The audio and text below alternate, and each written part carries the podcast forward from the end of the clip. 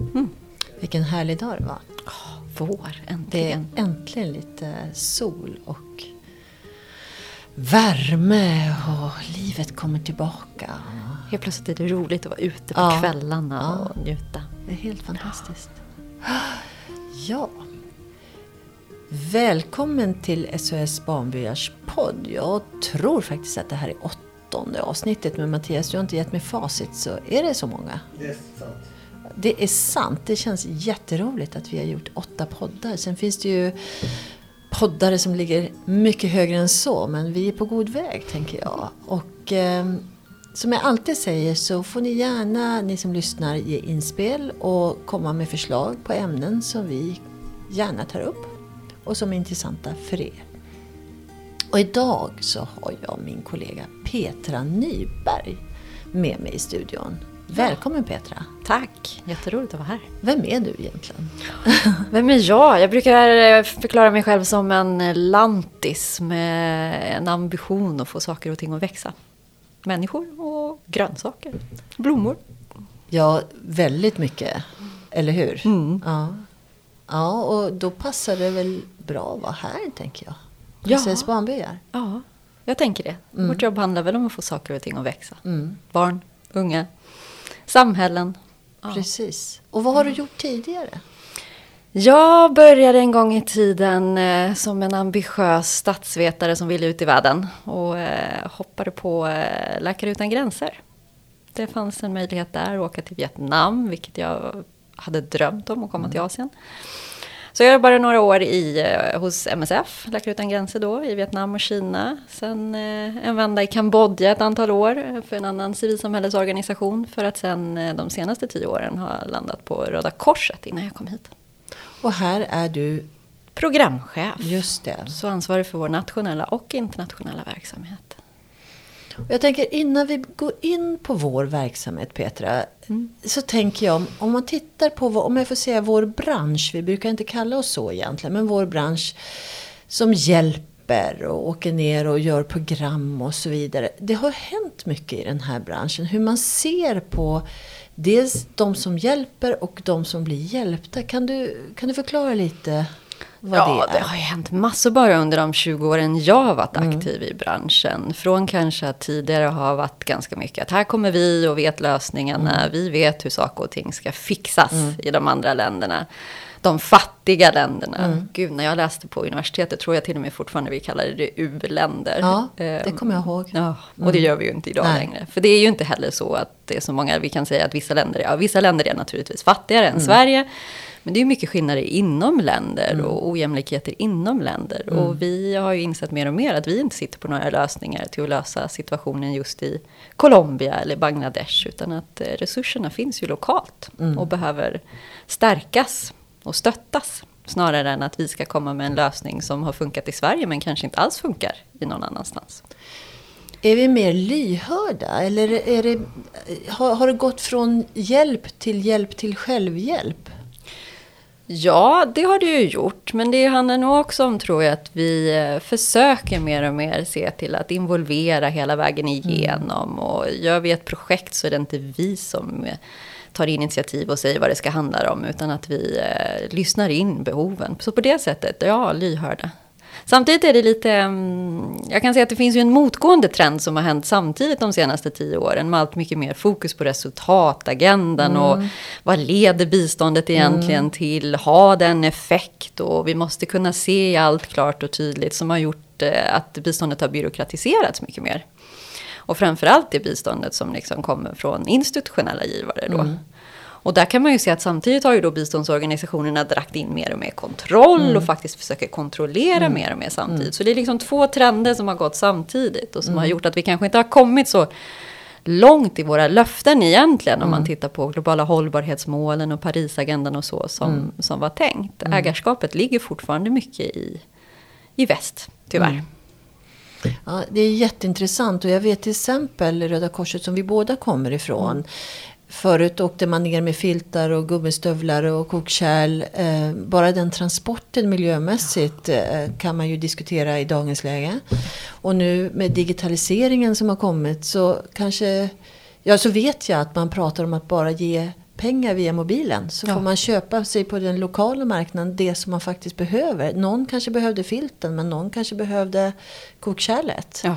Och det är ju en sån superviktig, alltså hela det här med cash-based programming ja. som man kallar det inom humanitärt bistånd. Att återge människor deras värdighet mm. också. Det är inte någon annan som kommer och säger till dig vad du bäst behöver i den där krisen, katastrofen. Utan du får själv välja det. Du mm. får pengarna och du får själv välja. Mm.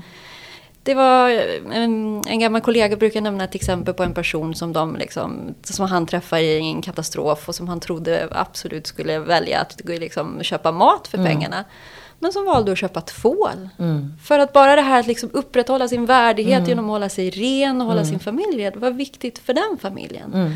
Så att det kan nog möjligen vi vara med liksom, och kommer vi med våra saker så har vi någon förutfattad mening om vad människor behöver. Mm. Och det, så cash-based programming är jätteviktigt. Men är ganska ifrågasatt ibland. Mm. För det betyder ju att vi sätter pengarna i någon annans hand och de bestämmer. De får bestämma, ja. ja. Mm.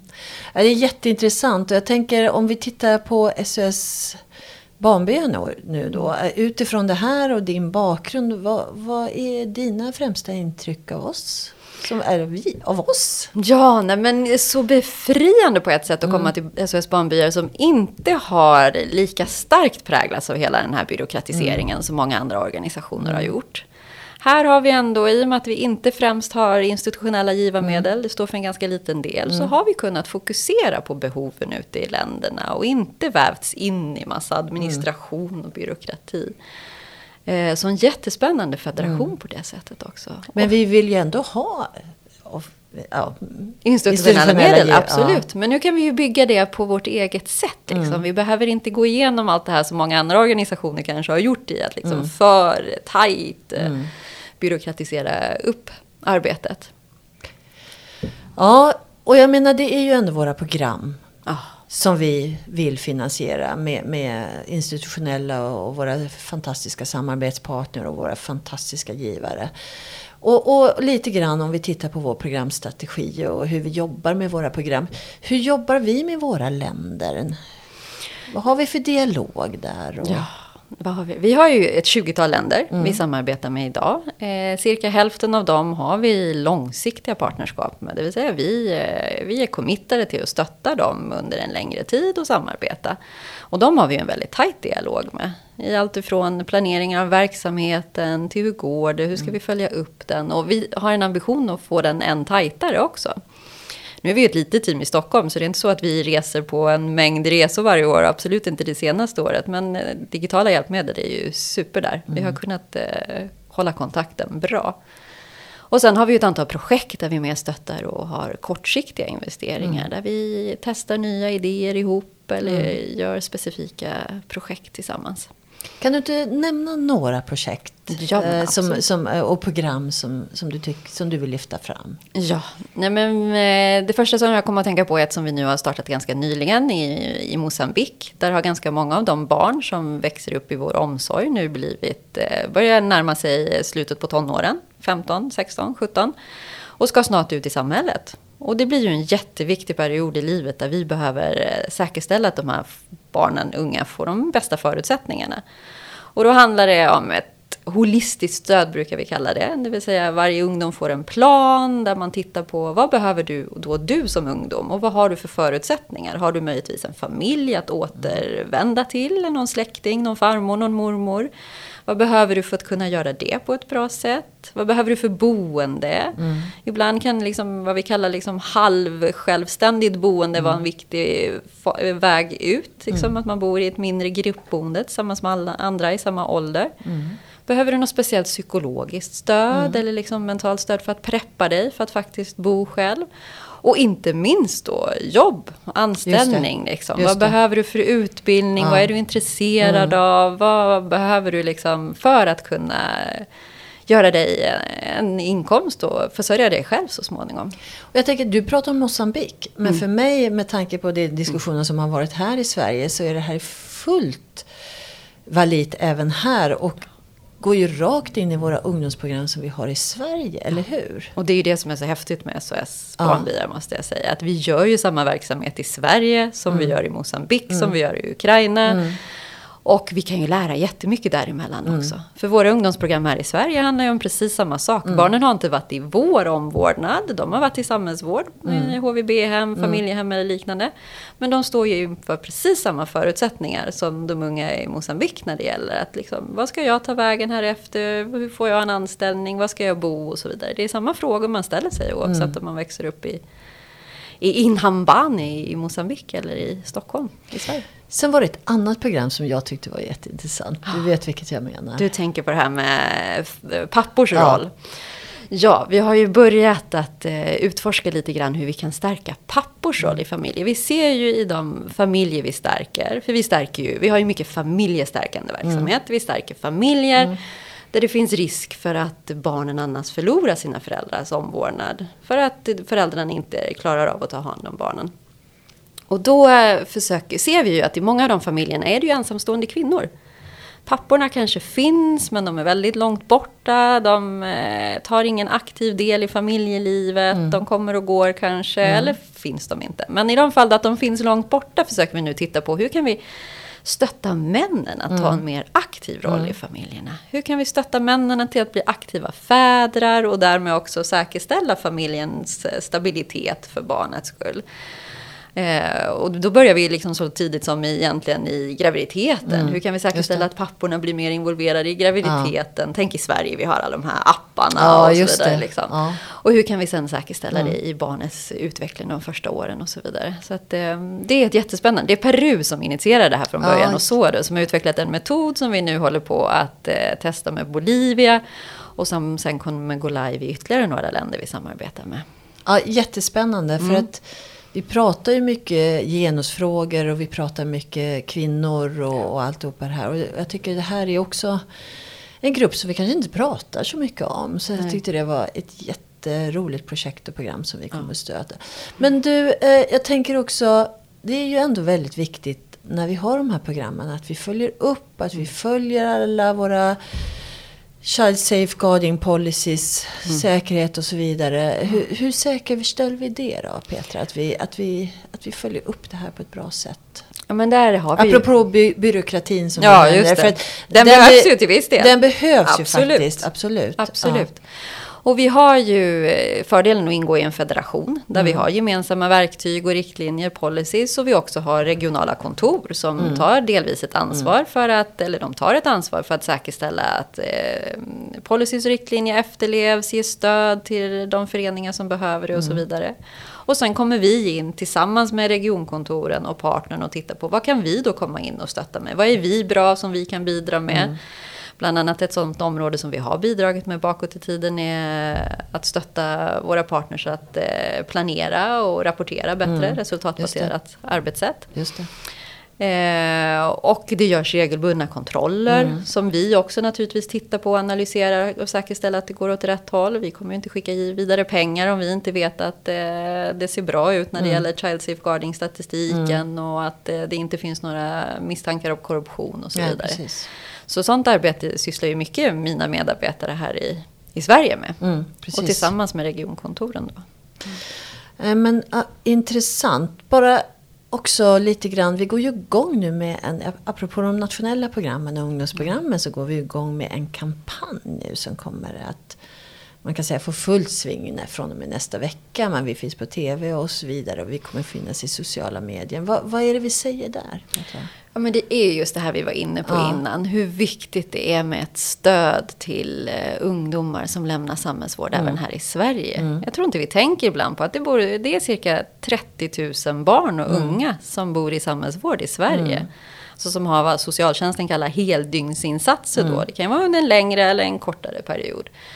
Men när de lämnar samhällsvården, oftast mellan arton och tjugo när de slutar gymnasiet, då står de för precis samma sak som ungdomarna jag pratar om i Moçambique. Mm. De har inget stöd till bostad, alla Nej. har inte en familj att återvända till. Mm. Och är det, finns det en familj så är den kanske delvis lite trasig, för det var därifrån, därför man lämnade den en mm. gång i tiden. Eller finns den inte alls, för man har kommit hit som ensamkommande och eh, har bott på H V B-hem eller i familjehem tills man blir vuxen då.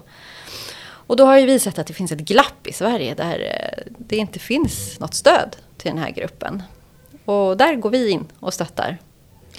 Varför? Alltså, varför finns det inget stöd? Jag tänker, det finns så mycket stöd på andra delar. Va, va, va, hur har det kommit sig att vi har tappat den här, just den här gruppen? Nej, men jag tror att jag, vi ska inte säga att det inte finns något stöd. Nej, stödet varierar. Ja. Mm. I socialtjänstlagen så står det att det bör finnas mm. stöd, och det finns kommuner som gör jättebra mm. saker, men det finns också kommuner, och vi vet hur resurserna ser ut på kommunerna, som inte mäktar mm. och som när ungdomarna skrivs ut inte har ork och tid för uppföljning av mm. de här ungdomarna helt enkelt. Och så finns det också vad, vad du brukar kalla det här organisatoriska tomrum, tomrum eller hur? Ja. Att det liksom inte finns ett helhetsansvar Nej. för, Nej. för ungdomen, utan de bollas mellan S O S, försörjningsstöd och olika mm. delar, och det finns ingen som tar ett helhetsstöd mm. och ett helhetsgrepp kring ungdomen precis i den perioden när den kanske behöver det som mm. mest. Jag minns ju själv hur det var när man fyllde nitton ja, och skulle det, ut. Oj, jag minns också hur det var när man fyllde arton nitton. Man var inte riktigt flygfärdig. Eller, det handlade ju om att ta det där körkortet. Och man behövde kanske lite stöd ekonomiskt för det. Och ja. framförallt bostad. Ja. Eh, hur mycket det. ringde man inte sina föräldrar där i Nej, början? Nej, hjälp och, och frågade. Och hur mycket ringer inte tonåringarna idag, tänker jag. jag tror ja, det är verkligen. Så idag. Mm. Kanske lite för mycket till och med. Men ja. det, det är en annan diskussion och en ja. annan podd. Men innan vi slutar, Petra, eh, jätteintressant att höra om allt bra vi gör och eh, utmaningarna också. Mm. Eh, jag tänker, va, va, vad ser du är de största utmaningarna? Och jag tänker lite kommande åren, vad vi behöver fokusera på. Ja, men vi har ju som ambition verkligen nu i vår nya strategi att fokusera på ett par tematiska områden när vi mm. vill utveckla mer verksamhet. Och det är klart att där handlar det, utmaningen där är att inte liksom springa iväg och tänka att vi behöver utveckla alla de här kompetenserna mm. själva, utan mm. att leta runt, hitta partners som kan de här frågorna. Mm. Och frågorna vi valt att fokusera på, om jag bara nämner dem kort, är mm. mental hälsa och psykosocialt stöd. Mm. Det är sexuell och reproduktiv hälsa och rättigheter mm. och ungas eh, anställningsbarhet och framförallt entreprenörskap då. Mm. Och då kan man ju tänka, ja då bygger vi upp en specialistavdelning mm. som kan allt det här och så här, men så tänker vi inte. Nej. Utan vi tänker att vi ska hitta partners som kan de här frågorna och samarbeta i olika länder, och att vi kanske hittar lokala partners där vi hittar möjligheter att verkligen utveckla projekt Precis. och innovativa nya Och då idéer. Går vi lite tillbaks till det vi började med, Petra, mm. att, att det här handlar om att involvera och lyfta i det landet och hitta, ja. och, och, och vi har ju väldigt mycket entreprenörskap, tänker jag, till exempel ett av temana då i många av de här länderna. Vi, ja.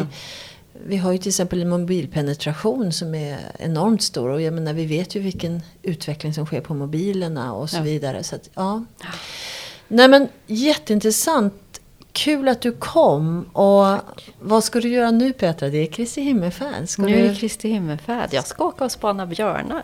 På? Upp i skogen i Gästrikland. Finns det björn där, håller jag på att säga?